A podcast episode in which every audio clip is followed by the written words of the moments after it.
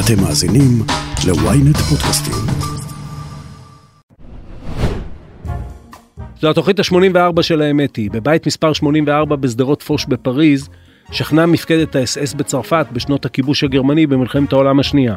בשנת 1884 שונה שמה של העיירה סמית'וויל, שבפנסילבניה ל-84, כדי לא להתבלבל עם עיירה בעלת שם דומה.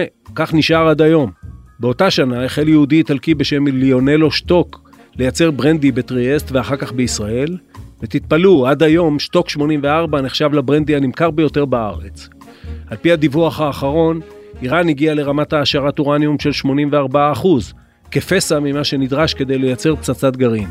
אנחנו על הסף, אז בואו נתחיל. האמת היא, עם עופר שלח. עם עופר שלח. מאמן הכדורסל האגדי פיל ג'קסון אמר פעם שבחיים יש יותר מכדורסל, אבל גם בכדורסל יש יותר מכדורסל. הברית, שאי אפשר באמת להבין אותה ואת תרבותה בלי להתעמק ביחס שלה לספורט, המשפט הזה הוא מובן מאליו.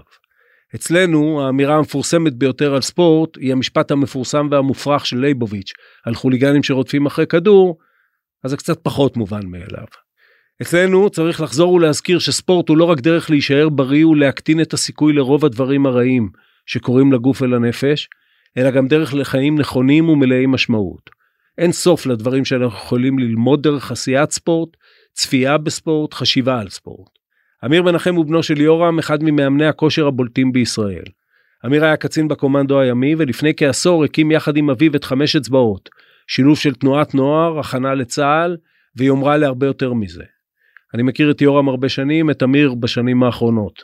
בחרתי לדבר איתו כי בעיניי, בזמן הנוכחי המבולבל ומלא האג'נדות, ספורט יכול להיות המקום שבו אנחנו מתחילים לתקן. את עצמנו, את דרך החשיבה שלנו, את החיים שלנו לבד וביחד. אמיר מנחם, שלום. שלום עופר. אה, נתחיל עם אה, חמש אצבעות, תסביר לי.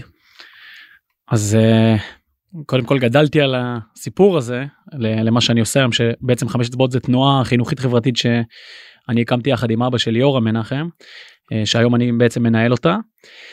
חמש אצבעות ממש על קצה המזלג זה איזשהו מושג שבא מהשייטת שם שירתתי אומר לעשות עד הסוף הכי טוב שאתה יכול לגעת חמש אצבעות מתקשר להרבה דברים שכנראה נדבר עליהם פה היום איך, איך נוגעים חמש אצבעות בצורה יותר עמוקה בדברים. אה, ודרך זה פיתחנו פה איזושהי תנועה שלמה שמשתמשת בנושא הגופני הספורטיבי ככלי בסוף לחנך להשפיע על הדורות הבאים פה. אני גם גדלתי על זה בבית גדלתי בבית ששני ההורים שלי הם מורים לחינוך גופני אבא שלי יורם הוא איש כושר אה, מאוד בכיר בארץ אני הייתי ספורטאי בעצמי ממש עד השירות. ואני חושב שהחיבור הזה בילדות בספורט וראיתי מה שזה נתן לי כילד לשירות הצבאי שלי שש שנים בשייטת כלוחם וקצין דברים התחברו לי ובשנת 2014 הקמתי את התנועה הזאתי. שמה יש בה היום? היום יש בה בעצם כמו תנועת נוער ממש ילדים מכיתה A עד uh, ממש סוף תיכון uh, מעל 2,000 היום חניכים חניכות שאנחנו משתמשים בספורט ככלי העצמה לפתח אצלם את העניין המנטלי את העניין הערכי בהרבה מאוד היבטים שרלוונטיים לעידן למציאות של היום המציאות המאוד מורכבת שאנחנו חיים בה. יש לנו מכינה קדם צבאית בזיכרון יעקב מכינה קדם צבאית בסוף השנה גם בבת ים נוגעת באוכלוסייה מאוד הטרוגנית. אנחנו עובדים דרך השיטה שפיתחנו עם אה, הרבה מאוד גופים כמו הצבא, כמו משרד החינוך, גופים ספורטיביים כאלה ואחרים אה, וכל מיני גופים אסטרטגיים כדי להטמיע בעצם את השיטה שלנו. ויש לנו קהילת בוגרים ובוגרות מאוד גדולה שיש לנו איזושהי שאיפה שהרבה מהם אחרי הצבא ייכנסו לתפקידי מפתח בחברה הישראלית. אוקיי, okay, עד כאן את אותם דברים היה יכול להגיד uh, מישהו שמנהל או מוביל uh, כל תנועת נוער, הדגש שלכם כמובן השוני שלכם הוא הספורט. אז בואו באמת ניכנס לזה. מה, מה יש בספורט, מה אתם מנחילים בספורט, שהוא לצורך העניין, אתה, אתה מציג אותו כמעט כאיזה, כאיזה שלד ערכי של הדבר הזה. בלי, בלי הספורט זה פשוט לא היה אותו סיפור. אני מסתכל היום על מציאות שאנחנו חיים בה. בסדר אני מאוד עסוק במה קורה היום בחברה הישראלית ואני רגע לוקח בכוונה לזווית מקרו הכי גדולה. אני רואה את משבר האמון ש, שנמצאת החברה הישראלית את המשבר בינינו בתוך הפרטים שחיים בה. אני חושב שהמשבר הזה מתחיל רגע בכל פרט בעצמו כמה הוא מאמין בעצמו כמה הוא סומך על עצמו ואני רואה את זה מזווית חינוכית לאיזה מציאות היום גדלים פה הילדים לאיזה מציאות גדל הנוער. ספורט מבחינתי זה אולי הכלי זה אולי הפלטפורמה הכי טובה כדי לתת לבני נוער את המגוון של המיומנויות, מגוון של כלים, שיכולים לעזור להם להגיע ולממש את הפוטנציאל שלהם. אנחנו פשוט משתמשים בספורט כדי לפתח את הדברים הכי חשובים ש... קודם כל, כשאתה אומר ספורט, על, על מה אתה מדבר? אתה מדבר על לעשות פעילות ספורטיבית, אתה מדבר על קבוצה ספורטיבית, כי כל דבר כזה, נכון. זה, זה, זה דבר אחר. אז אני מדבר על ספורט ככלי שדרכו אתה מטמיע ערכים ומפתח היבטים מנטליים, לא כספורט תחרותי לצורך העניין כדורסל, כדורגל, למרות שאנחנו גם עובדים עם גופים כאלה, אבל הספורט כ- כפעילות גופנית, האימון הגופני, שאתה יכול להגיע כמעט לכל ילד וילדה דרך הדבר הזה, ולפתח דרך זה היבטים כמו חוסן, כמו עבודת צוות, כל מיני כישורי חיים שהם מאוד חשובים בעידן שבו אנחנו חיים. אנחנו בסוף משתמשים בספורט ככלי לאימון גופני פשוט, ודרכו פיתחנו שיטה שאתה יכול לפתח דרכה הרבה מאוד דברים והיבטים חשובים בחיים היום. ת, תסביר לי למשל עבודת צוות, כי אה, מה ספורט עושה הן לתחושה, קודם כל לתחושה הפיזית, אה, וב' באמת למשמעת שכרוכה בזה, זה, יש חלק מאוד גדול. שבטח נדבר עליו שכרוך בזה שאתה חלק מקבוצה. נכון. אתם מכניסים את זה כחלק מקבוצה או, או כי זה לא יכול לבוא לידי ביטוי אם אתה לא נגיד בקבוצת כדורסל או כדורגל לצורך העניין. נכון אז, אז כל התפיסה בעצם החינוכית שלנו נוגעת ב, בשלושה דברים מרכזיים. הדבר הראשון זה עצם הפעילות הספורטיבית אנחנו קוראים לזה חוויה. אם שנייה נסתכל על הנוער של היום אנחנו מגדלים פה דור שנמצא בממוצע מול מסך 8 10 שעות הקורונה העצימה את כמות הזמן שהוא נמצא מול מסך והחוויה הממוצעת היום של נער נערה בישראל זה חוויה מאוד פסיבית לראות משהו מול מסך אה, וצריך להגיד שהיא גם לרוב מאוד שטחית מאוד רדודה במה שהוא חווה בתוך הדבר הזה. ברור שאפשר להיכנס פה החוויה שאנחנו מייצרים בחמש אצבעות זה דרך הגוף. זה עצם זה שיש תנועה שיש תזוזה כבר זה דבר ראשון ודבר אחד ופיתחנו פה תפיסה שלמה לאיך כל האימון אצלנו הוא יוצר איזשהו איזון בין הזווית הפיזית לזווית המנטלית כדי לפתח את הילד או את הילדה. הדבר השני בוא בוא בוא נפרק את זה אני אני מגיע אני ילד או אני הורה שהילד שלו מגיע מה מתחילים באת, לרוץ באת לאימון מתחילים קודם, לרוץ קודם כל באת למסגרת מאוד רצינית לא משנה אוקיי. תיקח את זה כפארק אחרי צהריים כמגרש מגיעים לא מעט בני נוער במגוון של גילאים בנים בנות. הם כבר אה, ב- זה לא קבוצת גיל זה לא אותה קבוצת גיל כמו זה לפי קבוצות גיל מכיתה ו' עד אה, ח' ט' י' לא אבל זה לא נגיד שכבה כמו לא, ב- לא בצופים כמו בענפי ב- ב- לא כן. זה אוקיי. כן לפי שנתיים בשנתונים כאלה. כן. ועצם זה שאתה בא אתה כבר חווה איזושהי תרבות שאנחנו יכולים לקחת אותה לעולם הספורט מגיעים לפני הזמן. עושים כן. איזושהי הכנה לאימון אתה רואה דינמיקה קבוצתית כולם מדברים רגע אחד עם השני כולם לוחצים ידיים שזה כלים שאנחנו אתה ואני באים מהעולמות האלה יודעים כמה הם משמעותיים בעולם הספורט עצם הדינמיקה הקבוצתית. האימון לא מתחיל בזה שישר רצים יש איזשהו תדריך. התדריך לאימון נותן כל מיני אלמנטים כמו שפה מה המטרות שלנו להיום מה אנחנו רוצים להשיג הרבה מאוד דברים שאתה מביא דרך עולם הספורט. למה לא להתחיל אתה יודע בריצה אני בטוח שאתה מכיר את זה יש אה, אחד מסוגי האימון הכי יפים של ריצה זה אימון אה, שוודי שנקרא פארטלק. כן. שזה ריצה חופשית פשוט רצים. אתה רץ אתה גם לא בניגוד למה שקורה לכולנו. כשאנחנו מתאמנים אתה לא קובע לך יעד אתה לא גם לא עושה אני יודע מה אינטרוולים שזה 800 מטר כאלה ו400 מטר כאלה אתה פשוט רץ. למה לא להתחיל מזה כי אז אתה מאבד את האלמנט החינוכי שבדבר. אוקיי עצם זה שהצד דיברתי על הדבר הראשון בתוך השלושה מרכיבים שזה בעצם החוויה זה האימון עצמו. המרכיב השני זה שהכל נעשה כחלק מקבוצה. גם אם כן. אתה יוצא לאימון פארטלק וחלק ממה שאנחנו עושים עם בני נוער זה אימוני פארטלק באמת. הם יודעים שעכשיו עושים את זה רגע כקבוצה. מתחלקים לפי קבוצות רמות אפשר לעשות תחרות בתוך הקבוצה כל הזמן שמים דגש אחד על השני והמרכיב השלישי והכי חשוב זה דמות המאמן בתוך הסיפור הזה. כן. אז יש לך פה איזשהו סינכרון בין חוויה שנעשית תמיד בתוך קבוצה ותפקיד המאמן הוא לתווך אותה. עכשיו הקבוצה היא אה, זה כמו בצבא נגיד זה נמדד לפי החוליה החלשה זאת אומרת אתה צריך לעזור לאחרים אתה אתה צריך להבין שאתה תלוי באחרים. בגדול כן הרעיון וספורט הוא כלי מדהים בשביל זה ובגלל זה גם אנחנו משתמשים בזה. כל אחד יכול למצוא את הייחודיות שלו בתוך הסיפור שקורה. אתה לא חייב להיות באיזושהי רמה פיזית מאוד גבוהה כל אחד יכול להביא את עצמו לידי ביטוי דרך כל מיני אלמנטים כאלה ואחרים וגם הכנסנו בתוך השיטה שפיתחנו הרבה מאוד תרגילים הרבה מאוד דינמיקות של הקבוצה בעצם בתוך האימון בתוך החוויה. המאמנים אצלנו עוברים הכשרה של חצי שנה כדי ללמוד איך מתווכים את זה ומוציאים מכל הסיפור הזה את ההיבטים המנטליים וההיבטים הערכיים שזה באמת מה שאנחנו רוצים לפתח אצל הילדים. עכשיו מע- מעניין אותי מה אתה רואה כי גם גם בגלל הבדלי הגילים הגילאים נגיד בינך וביני ובינך לבין החניכים של אה, חמש אצבעות. כי אתה יודע אמר לי פעם אה, חבר טוב שלי שהוא שחקן כדורסל מהידועים שהיו בארץ. הוא אמר תראה כשאנחנו הוא פחות או יותר בן גילי ואמר לי כשאנחנו גדלנו כדורסל שיחקו ברחוב.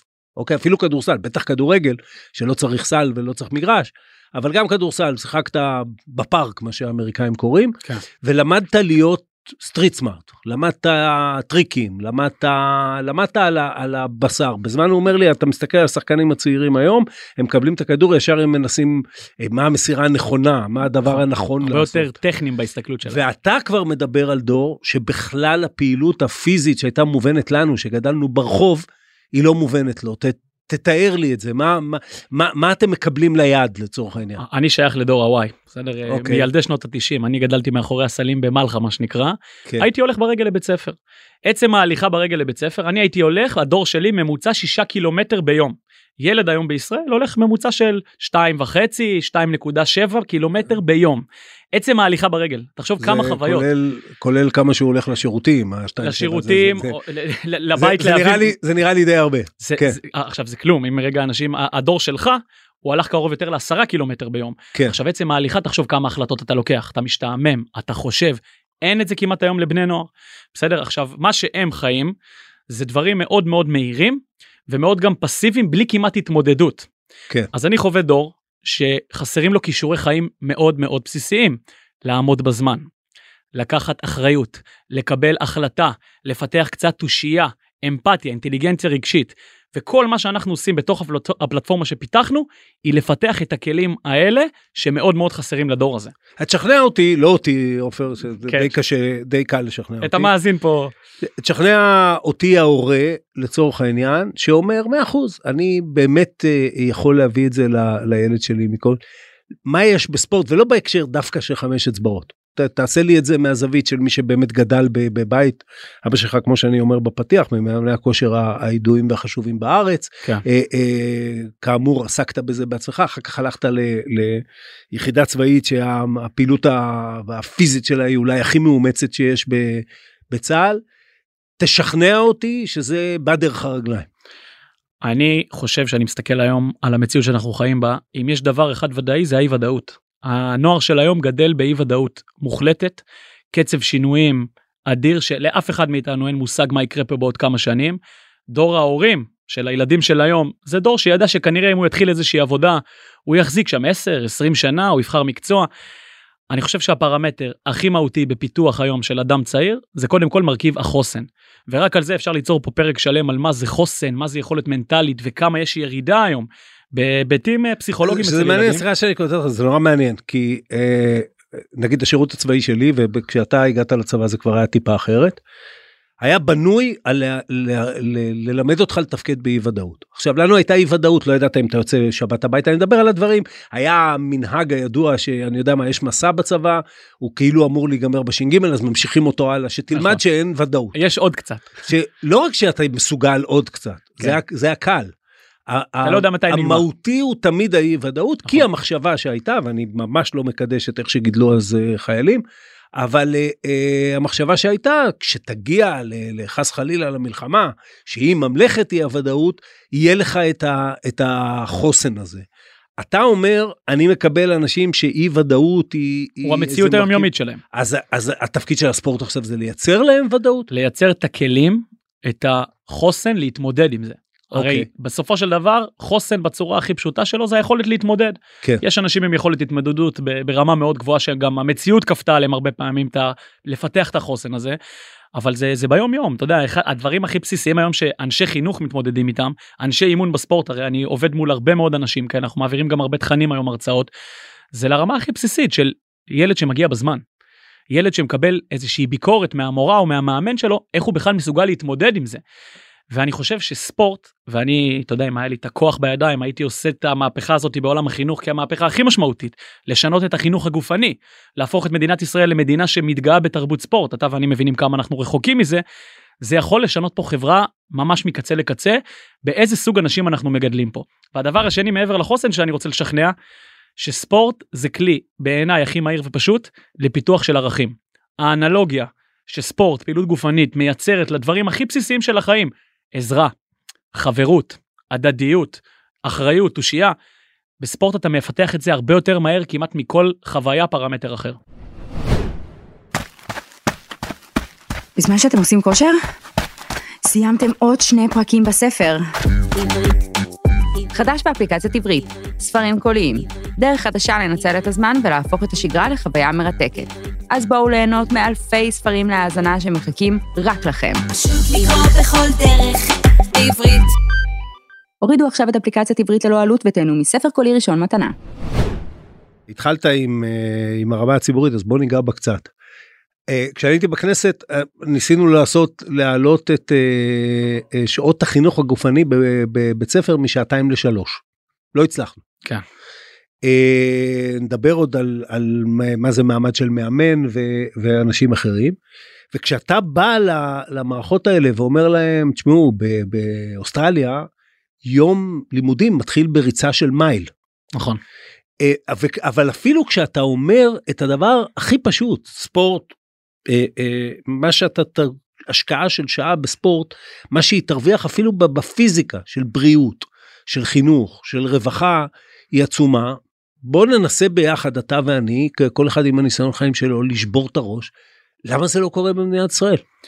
לפני שאני אכנס ללמה לא, כי נורא קל במדינה שלנו, במיוחד בתקופה הזאת ללמה לא, מדינה כמו גרמניה, בסדר, שהבינה כבר מזמן את אתגרי העתיד שלה, איזה דור גדל, הבינה שהשקעה של 6 יורו בתרבות ספורט, סליחה, של יורו אחד השקעה בתרבות ספורט חוסך לה 6 יורו למדינה, על רפואה, על פשע, סמים, פשוט לגדל פה אוכלוסייה טובה יותר. מדינת ישראל עובדת תמיד לפי אינטרסים. מה הכי חשוב, מה הכי דחוף. אני חושב שהיום אנחנו נמצאים באיזושהי מציאות שאין אין כמעט שום אסטרטגיה. במה אנחנו באמת רוצים לראות פה? איזה דור הולך לגדול פה? מי האנשים שיאיישו בעוד עשר שנים את התפקידים החשובים בעולם בביטחון, בכלכלה? ברגע שתהיה פה אסטרטגיה והסתכלות אמיתית על מה המשמעות של חינוך היום, בעיניי חינוך זה הדבר הכי חשוב שחברה צריכה להשקיע בו, ומה המשמעות של חינוך ותרבות לספורט, יהיה אפשר לעשות פה שינויים מאוד משמעותיים שאני חושב שיש בישראל את כל הפוטנציאל לזה דרך אגב כי הרבה פעמים אומרים אין פה מתקנים אין פה מאמנים אני חושב שמעל הכל אין פה תודעה של כמה הנושא הזה הוא חשוב ומהותי. אתה יודע שיש פה אפרופו מתקנים. קודם כל יש קרן מתקנים של מפעל הפיס מיליארדים. רק שדורשים מרשויות מקומיות לעשות מאצ'ינג להביא כסף משל עצמן. ובאופן ברור הרשויות הכי עניות הן אלה שאין להם כסף להביא משל עצמן ולכן לא בונים להם. עושים להם את המערכת, אתה יודע, אני אספר לך, פעם היה אירוע בקלנסווה ששרפו שם אה, פחי אשפה, הייתה התפרעות אה, גדולה בקלנסווה ונסענו לשם, אה, אני ועוד אה, מישהו כחברי כנסת. ושאלתי את ה... נכנסנו לישיבה עם אה, מועצת אה, העיר ושאלתי אותם מה הם צריכים, אמרו לי מגרש כדורגל. אמרו לי יש פה איזה משבצת מאושרת כבר 20 שנה רק אני לא יודע מה מנהל שמנהל לא יודע מה ואמרו לי את המובן מאליו אם היה פה מגרש כדורגל הצעירים היה להם מה לעשות נכון. אם. היה פה מגרש כדורגל היה מרכז לחיים ואתה אני אומר לך את זה ממי שניסה להזיז את הסלעים האלה גם מהצד השני אתה לא מבין איפה לא נופל פה הגרוש. אני אני לא הייתי כמוך בזירה הפוליטית ובאמת ב... ליצור את המהלכים המאוד גדולים האלה שבכלל יאפשרו את זה. אני רק יודע שבמידה בסדר והיו יושבים היום בעמדות מפתח בישראל והיה לי פגישות עם כל שר ספורט שהיה פה בשנים האחרונות שר תרבות וספורט ושרי חינוך וכולם בפגישה גורמים לך לתחושה נורא נורא טובה שהם מאוד מסכימים איתך והם באמת חושבים שזה אולי הדבר הכי חשוב. בפועל אני חושב שהם בכלל לא מגיעים ל- ל- ל- להתעסק בזה. אני גם חושב שיש פה קונצנזוס לגבי הדבר הזה בשונה מכל כך הרבה רפורמות או תהליכים שמנסים לקדם בישראל. אני חושב שלא יהיה בן אדם שלא יסכים שצריך לשפר פה משמעותית את החינוך והרבה שיסכימו שתרבות ספורט ו- וחינוך לספורט יכול לעשות פה שינויים מאוד מאוד משמעותיים בחברה.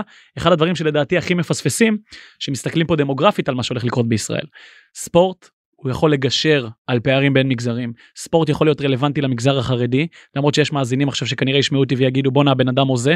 גם הציבור החרדי מחפש נגיעה בספורט והציבור הערבי מתחבר בצורה מאוד uh, משמעותית לספורט ככה שברגע שיקחו החלטה אמיתית וייתנו לה זמן אפשר לעשות פה שינויים אמיתיים אני יודע שאני נשמע תמים. לא אתה, אתה, אתה לא תמים אני אני באמת לא אני לא מזייף את זה שאני לא לא כך מבין למה הדברים לא קורים ואני לא לא הרבה מפתיע אותי ב- בתחומים אני רק האלה. אגיד לך משהו כן. בצורה גם כנה שאני הייתי אחרי שש שנים בצבא והייתי בדילמות עמוקות האם אני ממשיך בצה"ל לשירות אה, עד הסוף מה שנקרא או שאני יוצא החוצה ומתעסק בפשן האמיתי שלי שזה חינוך דרך ספורט חינוך דרך מה שאני עושה היום. וההבנה הראשונה שלי הייתה גם דרך הרבה חוויות בצבא ודרך הרבה דברים שראיתי דרך אבא שלי בעולמות הספורט שהוא היה בהם שאם אני עושה משהו אני חייב לעשות משהו עצמאי שבא מלמטה. וגופים היום שמצליחים להביא משהו חדשני מלמטה ולאט לאט לייצר חיבורים משמעותיים עם המדינה או עם גופים כאלה ואחרים אני חושב שככה אפשר ליצור שינויים קטנים שלאט לאט אה, תופסים תופסים תאוצה. אז בוא בוא נדבר באמת על, ה, על הניסיון של אביך כ, כמאמן כושר. ואני אדבר על, על מה זה מאמן בישראל כי כשבארצות הברית כשאדם הוא אה, מאמן בתיכון לא ב- ב-NBA. כן? כשאדם הוא מאמן בתיכון קודם כל הוא coach coach ככה הוא נקרא כל החיים שלו זה. זה כמו דוקטור לגמרי או ג'נרל לצורך העניין וגם איך שהחברה מתייחסת אליו. כן והוא אה, אחר כך כשאתה מדבר עם עם אנשים שהגיעו לדברים הכי גדולים בחיים ב, ב, בכל שדה שהוא הם תמיד מזכירים את ההייסקול קואוצ' שלהם. עכשיו זה בא ממערכת קודם כל ממערכת שמערכת חינוך שהספורט בנוי בה בארצות הברית יום הלימודים הוא יום ארוך. חלקו השני מוקדש אתה נשאר בבית ספר ואתה עושה שיעורים ואתה עושה ספורט נכון. יש חשיבות לנבחרת אנשים מזכירים זה כמו אה, אה, אל בנדי בערך כן שהאירוע הגדול בחייו זה איזה touchdown שהוא עשה בנבחרת של ה... של ה high school זה אמיתי כשאתה אה, מכיר אמריקאים זה דת. זה אז נכון שבארצות הברית זה באמת אה, אה, נלקח ל, למקומות קיצוניים אני היו לי עם אביך הרבה שיחות כאלה כשהוא אה, עסק ב, באימון של אה, קבוצות וכ, וכן הלאה אני חושב שזה מתחיל מזה שלמאמן אין מעמד. מה מעמדו של המאמן נגיד בחמש אצבעות איך אתם בונים את זה שבתוך העולם הזה קואוצ' יהיה קואוצ'. אני בשנים האחרונות אה, מגיע להרבה מקומות להעביר הרצאות על כל מיני נושאים. חלק ממה שאני מדבר זה גם על תרבות ארגונית. אני חושב שבלי ליצור תרבות ארגונית חזקה בטוח למשהו כמו שאני עושה אין סיכוי להצליח. ואני תמיד אומר המדד שלכם לראות במה אתם משקיעים את עיקר המשאבים שלכם זה מה יש הכי הרבה זמן בלוז. מה אתם שמים הכי הרבה בלוז ואז נדע מה אתם רוצים לקדם. רוב הארגונים זה שיווק. אה, בחמש אצבעות עיקר הזמן שלנו מוקדש לפיתוח דמות המאמן. וכשאנחנו מסתכלים על מאמן או מחנך בשפה שאנחנו משתמשים בה אנחנו רואים את זה כדרך חיים.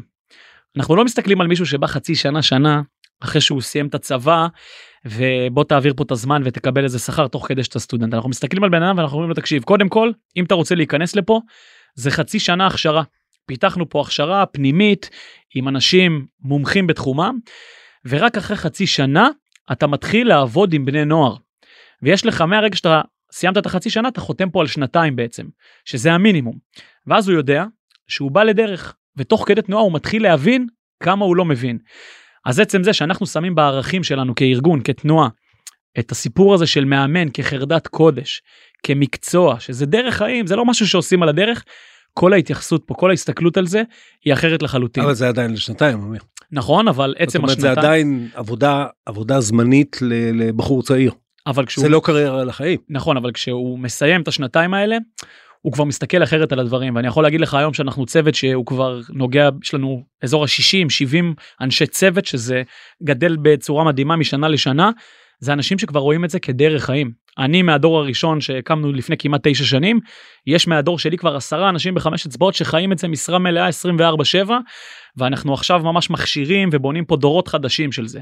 עצם זה שהצלחנו ליצור תודעה שכדי להיות מאמן מחנך אצלנו זה בחירה של כמה שנים זה החלטה של משהו שהוא דורש ממך הרבה.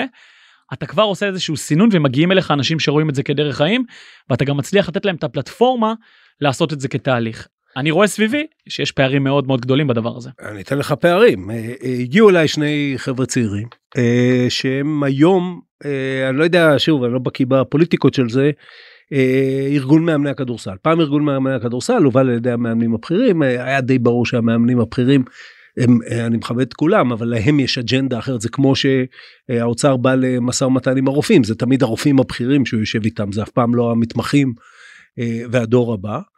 אה, והם סיפרו לי שהם מקורס המאמנים שהם עברו, אה, שהיו 60 חבר'ה בשני הקורסים שהם היו בהם, שניים הם היום בענף.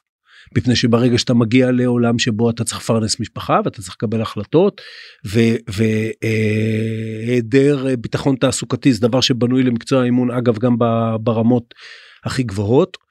אה, אה, גם מה שאתה אומר זה לא לא שאני דורש ממך לפתור את כל הבעיות ברור. בעניין הזה זה עדיין מסתכל על אימון ספורט כמו אל משהו חולף.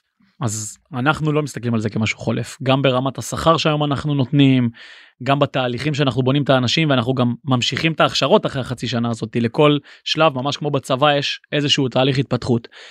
היום אחד הדברים שהיינו רוצים ו- ו- ולטווח ארוך מסתכלים עליהם זה איך בסופו של דבר אנחנו מגיעים לאנשים בעמדות מפתח ומתחילים באיזשהו שינוי תודעתי.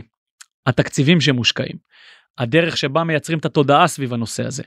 וזה תהליכים שהם מאוד מאוד ארוכי טווח במציאות שבה אנחנו חיים היום ו- ולצערי מאוד קשה היום ליצור בכלל את השיח סביב הדברים האלה בסוג של כאוס שאנחנו נמצאים היום. עכשיו דיברת ודיברת בגאווה גדולה על המכינה הקדם צבאית שלכם. אה, חלק מה- מהתנועות שבאמת קמו שהן בסוף הופכות להיות תנועות נוער אה, כאלה ואחרות אני מדבר לא על תנועות שקדמו להקמת המדינה כמו הצופים או מחנות העולים או השומר הצעיר או כאלה שגם היה להם אה, לרובן לא לצופים אבל לשאר גם היה הקשר פוליטי נכון. אה, אני מדבר על אלה שקמו זה, זה נגיד תנועה כמו אחריי שקמה סביב ההכנה לצבא. יש בעיניי משהו טיפה מעוות בדבר הזה זאת אומרת זה כאילו וגם יש אנשים שאומרים כן צריך ספורט כדי שיהיו לנו חיילים יותר טובים לא צריך ספורט בשביל שיהיו לנו חיילים יותר טובים צריך ספורט בשביל שיהיו פה אנשים יותר טובים לחלוטין. אז אז למה דווקא מכינה קדם צבאית אני, אני עוד חוזר כי אני אגיע למכינה. יש נאום שאני מאוד אוהב שאתה בטוח מכיר של אה, טדי רוזוולט הנשיא ה-26 נאום האדם בזירה the man in the arena נאום מכונן בעיניי. והוא מדבר בצורה מאוד uh, עמוקה נפשט את זה שבשביל ליצור דמוקרטיות חזקות בעולם שהולך ל- ל- שאנחנו הולכים לחיות בו צריך קודם כל פרטים אזרחים חזקים אזרחים עם חוסן אזרחים שמוכנים לתת מעבר לעצמם למען הכלל. והוא לא דיבר על מנהיגים הוא דיבר על אזרחים בסדר ש, שמה שנקרא דוחפים את, ה, את הידיים למקומות שצריך ובאמת באמת משפיעים על החברה. אני חושב שספורט אני לא סתם אומר את זה זה ממש לא כלי להכין אנשים לצה"ל. על הדרך גם יהיו קצינים ומפקדים וחיילים יותר טובים אם הם, אם הם גדלו בספורט. ספורט הוא באמת כלי לפתח אזרחים בריאים יותר, חסונים יותר, בעלי כישורי חיים. המכינה הקדם צבאית שלנו היא פשוט נמצאת בפלטפורמה מדהימה שקוראים לה מכינה קדם צבאית מבחינתי זה אקדמיה לחיים. יש היום איזשהו חסך מאוד גדול במדינת ישראל שקוראים לו 12 שנות לימוד שרוב בני הנוער מקבלים שם מעט מאוד ולא באשמת המורים שיש מורים מדהימים במשרד החינוך אלא כי המערכת הזאת היא פשוט לא רלוונטית ואין לי בעיה להיכנס גם לזה כי אנחנו עובדים עם משרד החינוך. והמכינות הקדם צבאיות פשוט בשנה בעשרה חודשים מקצרות תהליכים שלא קיבלת ב-12 שנה. בסדר זה זה נושא אני אני מסכים איתך לגמרי וזה נכון לא רק למכינה הקדם צבאית הזאת על איזה אה, זה שוב זה נקרא לזה המגזר הפרטי לצורך העניין או המגזר השלישי לצורך העניין מחפה על כשליה של המערכת במקום ושוב אני לא שם את זה על האנשים האלה במקום שהמערכת אנחנו כאזרחים נדרוש לתקן את המערכת ובאנלוגיה שלנו שיהיה ספורט לכל אורך 12 שנות הלימוד ולא שתבוא אחר כך איזה מכינה קדם צבאית לתקן את זה נכון? לגמרי ואני אני פשוט מאוד גאה במכינה הזאת כי אני חושב שהמכינה היא פלטפורמה מוכחת למה קורה כשאתה מכניס לאורח חיים לימודי אינטנסיבי את הסיפור הזה של פעילות גופנית כמה זה בסוף משפיע על אורח חיים שהוא הוא, הוא באמת בתוצאות. אתה רואה כמה אנשים שם משתפרים והרבה יותר בסוף הם משיגים את התוצאות שהם רוצים. כמובן שגם זה משפיע על הצבא. כן אז בוא בוא בוא נדבר על זה היית כמו שהזכרנו קצין בשייטת 13 מה הספורט חוץ ממוכנות פיזית מה הספורט נתן לך לחיים האלה. הספורט בשייטת זה הדבר הכי הכי קרוב שאנחנו יכולים לדבר ל- לדת זה זה זה ממש איזושהי תרבות אני אני אתחיל פה באיזשהו סיפור שדווקא לא קשור לשייטת אבל הוא כולל מתחבר. זה שאני לא יודע אם אתה הדור שהיה לו היום ספורט המפורסם נגד סיירת מטכ"ל. ש, שבו היו עושים כל רמאות אפשרית כמו בדת היו עושים כל רמאות אפשרית בשביל לנצח. יש לי- יש לא מעט חברים ששומעים את הפודקאסט שלך חלקם מטכ"ליסטים אני לא רוצה להדליק אותם אבל כשאני בשנים שאני יודע מתוך 15 אליפויות צה"ל השייטת ניצחה ב-14 וזה באמת אוקיי. חלק מזה. אבל לפני בערך שלוש שנים אני עבדתי כחלק ממה שאני עושה בחמש אצבעות עם צמד שייטות אה, אולימפיות לקראת טוקיו, שחר אה, טיבי ונויה ברם, ועבדתי בעצם באיגוד השייט כחלק מקמפיין אולימפי. הגיע לארץ לפני בערך שלוש שנים מאמן נבחרת הגלישה של ניו זילנד, גולש בעברו מדליית זהב בבייג'ין, תום אשלי, והוא בעצם ליווה לאורך שבוע שלם את הספורטאים פה בארץ, את הגולשים, את הגולשות שלנו.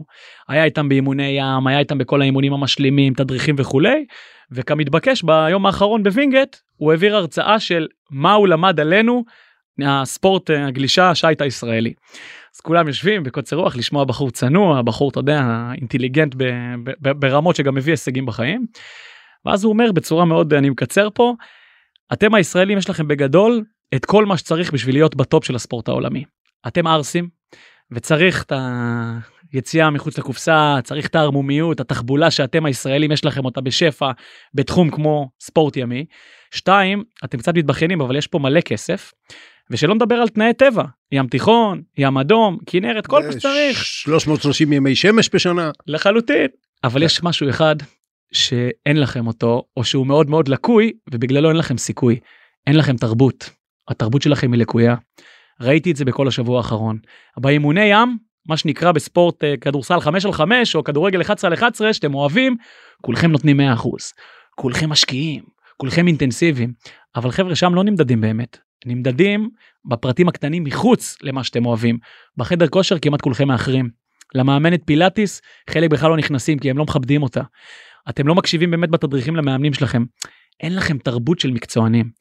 ובשייטת זה המקום היחיד והיה לי על זה מלא שיחות עם אבא שלי כי במקביל אבא שלי אז עבד באקדמיה שפתחו בווינגייט לכדורסל לפתח כן. את הנוער רפי כן. מנקו והחבורה הזאתי.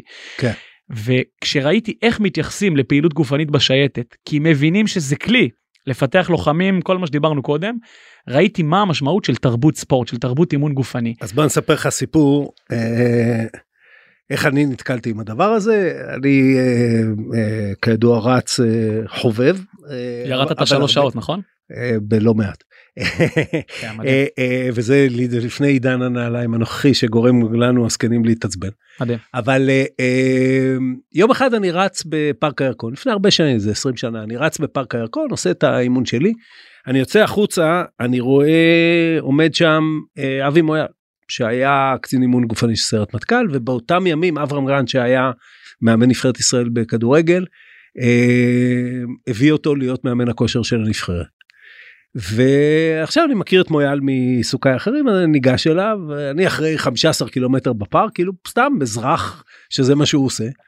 אה, אז אה, אני אומר לו איך בנבחרת הוא אומר לי את המשפט המדהים הוא אומר עופר שמע אני, אני לא מצליח לגרום להם לרוץ. עכשיו הימים אני לא יודע אם מישהו אתה או המאזינים שלנו זוכרים את אה, ימי נבחרת גרנט זה היה קמפיין מאוד מוצלח זוכר טוב. והם לפני שני משחקים נדמה לי נגד צרפת ואירלנד שזה השיא של הקמפיין. ואני אומר לו ואני רואה מאחורה עומדים כמה שחקנים שאני לא אזכיר אותם בשמם אז אה, אני אומר לו מה זאת אומרת הוא אומר תשמע אני אומר להם לרוץ הם לא רוצים. אוקיי בערב אני יוצא עם אשתי אני הולך למסעדה מסוימת בתל אביב נכנס פנימה פוגש את אברהם גרנט. אני אומר לאברהם אה, שמע אני עוד מזועזע ממה שמויאל אומר לי הוא אומר לי בחייך המויאל הזה אני אמרתי לו אם יש להם קונוס אם אתה רוצה שהם ירוצו 20 מטר שים להם את הקונוסים ב-30 מטר כי עשרה הם ירמו ככה או ככה. ואתה יודע אנחנו וזה המקצוענים. זה המקצוענים. ועופר זאת באמת התרבות. עכשיו אני אה, יצא לי לדבר על זה המון ולעשות גם פודקאסטים בנושא. המושג שאנחנו אומרים אין לנו תרבות ספורט יש תרבות ספורט. פשוט התרבות ספורט שלנו היא שיקוף לתרבות הכוללת בחברה הישראלית. תראו את הכבישים ככה נראה תרבות הספורט שלנו. תראו איך אנשים מתנהגים בשדה תעופה זאת תרבות הספורט. ולצערי אנחנו לא נכנסים כמדינה בסדר כחברה באמת באמת למקומות הבע- הבעייתיים ששם דורשים את התיקון האמיתי. ואני חושב שספורט זה פשוט כלי מדהים להתחיל בזה. והרבה כן, ושוב, מדינות ושוב לפנינו אתה עשו שואל את את זה. עצמך מי, מי מתנגד לזה בכלל. אף אחד זה העניין פשוט אף אחד לא מתעסק בזה באמת. ואני זוכר שפעם באת לדבר עם הצוות שלנו בחמש אצבעות עשית לנו איזושהי שיחה ואני שאלתי אותך שאלה קצת תמימה של בחור צעיר עם המון אה, מוטיבציה ורצון. עופר אם תבוא איזושהי מפלגה ותגיד אנחנו שמים בראש סדר העדיפויות את הנושא של חינוך קידום תרבות ספורט יצביעו לכם יש סיכוי שיצביעו. א' התשובה היא לא אבל אבל גם לא יאמינו לנו וזה זה וזה כבר בעיה נושא- אחרת. בעיה אחרת שאני מתעסק איתה פה די הרבה בוא לקראת סיום תן לי את החזון לא את החזון דווקא של חמש אצבעות את החזון של החברה הישראלית. אז לפני בערך ארבע שנים הגיע לדבר עם המכינה שלנו אדם שאני מאוד מעריך ואני בקשר מאוד טוב איתו בשנים האחרונות רונן בר מי שהיום אה, ראש השב"כ שני הבנים שלו אה, התאמנו אצלנו לאורך שנים. ואז הוא שאל בצורה מאוד יפה את המכינה הקדם צבאית שלנו הוא. אגב אוהד ספורט גדול אוהד. ועל, ועל החלק של אהדת ספורט לא דיברנו. כן. נכון, נכון אפשר גם להגיע לזה אפשר גם להגיע אני לא. אגיד את מי רונן אוהד אבל זה- זה די ידוע. כן לגמרי. ואז הוא שואל אותם כסגן ראש השב"כ בזמנו תגידו חבר'ה צעירים וטובים שרוצים לתרום לעתיד מדינת ישראל מה האתגר הכי גדול שלנו? יושב מישהו שבטייטל הוא סגן ראש השב"כ. אז הם ישר אתה יודע חבר'ה אינטליגנטים. האיראנים. אז הוא אומר להם לא. אז הם אומרים הסכסוך הישראלי פלסטיני לא. חיזבאללה? חבר'ה. האתגר הכי גדול שלנו זה אנחנו עצמנו. עכשיו עופר זה היה לפני ארבע שנים. לא כמו היום שזה במיינסטרים של השיח. כן. אם יש אתגר אחד של מדינת ישראל זה החוסן החברתי שלנו. החוסן הלאומי. מדינת ישראל עדיין לא הגדירה בעיניי את החוסן הפנימי שלנו כהיו מספר אחד על הקיום שלנו. וביום שאנשים בעמדות מפתח במדינה שלנו ישימו את זה באמת כאיום המרכזי וכמו שאנחנו יודעים ליצור כיפות ברזל וטכנולוגיות והמון המון דברים כדי לעמוד מול האתגרים ביום שנבין שהאתגר האמיתי זה זה אז נתחיל בעיניי להשקיע באמת באמת במה שחשוב ואנחנו ניצור פה חינוך וחיבור בין מגזרים דרך חינוך דרך ספורט וניצור פה בסופו של דבר חברה שמסוגלת להכיל מורכבות. אם אני צריך על קצה המזלג להסביר מה קורה בתהליך של ילד או ילדה בחמש אצבעות אנחנו עוזרים להם דרך התכנים להכיל מורכבות במציאות שמאוד מאוד קשה להכיל אותה. אני אגיד לך למה אני לא מסכים במה שאתה אומר זה, ו, אבל הוא אני מבין מאיפה הוא בא וזה להצגת הדברים על דרך האיום. אני אני לא מקבל שאנחנו צריכים כל דבר להתייחס לשאול את עצמנו מה האיום אגב זה מאוד מקובל בישראליות כולל כשאתה רוצה נושא שהוא מאוד מאוד חשוב להציף אותו למשל אלימות בתוך המשפחה אז לא אומרים אומרים ברגע שאומרים טרור במשפחה נכון. או טרור בדרכים או, או דבר כזה אז פתאום זה נהיה זה, חשוב. זה תוצר של המציאות הצבאית שלנו. אנחנו כן ו- ושל גם המציאות ה- תקרא לזה פוסט שואתית שלנו שבו אנחנו שואלים את עצמנו מול איזה איום אנחנו נכון, נמצאים. נכון. אנחנו צריכים להסתכל על חברה שהיא חברה בריאה אנחנו צריכים להסתכל על חברה שיש לה ערכים של שיתוף ושל אה, אחריות ושל כל הדברים שספורט יכול ללמד ואנחנו צריכים להגיד לעצמנו שזה טוב לא שאם לא נעשה את זה זה רע. כן. אוקיי אז אנחנו בתוך זה תן לי את, ה, את המתווה איפה ספורט בתוך החיים במדינה האוטופית הזאת ששנינו מקימים עכשיו. קודם כל זה צריך להתחיל בגנים. אני יש לי היום בן בן שלוש אמ, וכל פעם שאני בא לגן אני זורק כזה בצחוק לגננות מלא פעילות גופנית תזיזו אותם אז קודם כל צריך לבוא בתוכניות אבל אני אומר את זה כי שומעים אותנו אנשים וגם נפיץ כמה שאפשר את הפודקאסט להתחיל להזיז את הילדים. שלב הבא זה באמת ליצור רפורמה אמיתית בעיניי שצריך ואפשר בתוך מערכת החינוך שזה פעילות גופנית זה לא רק השלוש שעות בשבוע במקום שעתיים זה איפה שאפשר להכניס דברים קטנים. בני נוער היום לא מבינים את זה. צריכים לפתוח שיעורים במיינדפולנס. אנשים שחושבים שאני הוזה, שילכו לראות בתי ספר שהטמיעו את זה והכניסו, הם משמעותית מרוכזים יותר. איפה שאפשר להוציא טיפה את הפלאפונים, להזיז יותר את הילדים. איפה שנצליח ליצור רפורמה אמיתית בחינוך, קודם כל הגופני, בבתי הספר, הפירמידה תהיה הרבה יותר, הבסיס פשוט יהיה הרבה יותר רחב. שלב 2, זה בעיניי להשקיע במעמד המאמן במדינת ישראל. תגמול שהוא שונה, תקציבי מדינה אחרים, שמאמן ספורט לא צריך להיות בבוקר רואה חשבון או עורך דין, הוא יכול להתעסק בזה כדרך חיים, וזה בסוף סיפור של מעל הכל תקציבים עם תוכניות ארוכות טווח. שלב שלוש, שבא כמובן במקביל, זה איך מייצרים לזה תודעה. עצם זה שאתה מארח אותי בפודקאסט הזה, אתה נותן לדבר הזה במה. אני חושב שלא מספיק מדברים על זה, לא מספיק מעלים את הסוגיה הכל כך חשובה הזאתי. ואז הרבה יותר אנשים, אני יכול להגיד לך עופר על הדור שלי, הרבה מאוד הולכים להייטק, לא מאיזשהו רצון, אלא מכורח המציאות, כי יודעים ששם יש כסף שהם יוכלו להתקיים. אני יודע על כל כך הרבה אנשים שהיו רוצים להגיע לעולמות של חינוך, לעולמות של אימון ספורט, פשוט צריכים את האמצעים כדי להגיע לשם ולאט לאט יהיו שינויים גדולים. שוב, משהו שמדינת ישראל לא יודעת, אנחנו נראה את התוצאות אחרי זמן, זה לא תוך חודש, זה כמה שנים שנתחיל לראות את השינוי פה. אז uh, השורה התחתונה היא בואו נתחיל לזוז אמיר מנחם תודה רבה. עופר ממש תודה. עד כאן עוד פרק של האמת היא. אתם מוזמנים לעקוב אחרינו בוויינט רדיו, באפליקציה, בנייד, ברכב, או איפה שאתם שומעים את הפודקאסטים שלכם. אם זה קורה באפל או ספוטיפיי, אתם מוזמנים גם לדרג אותנו. עורך הפודקאסטים הוא רון טוביה, בצוות גיא סלם ועמיתי אלוני. אני עופר שלח, להתראות.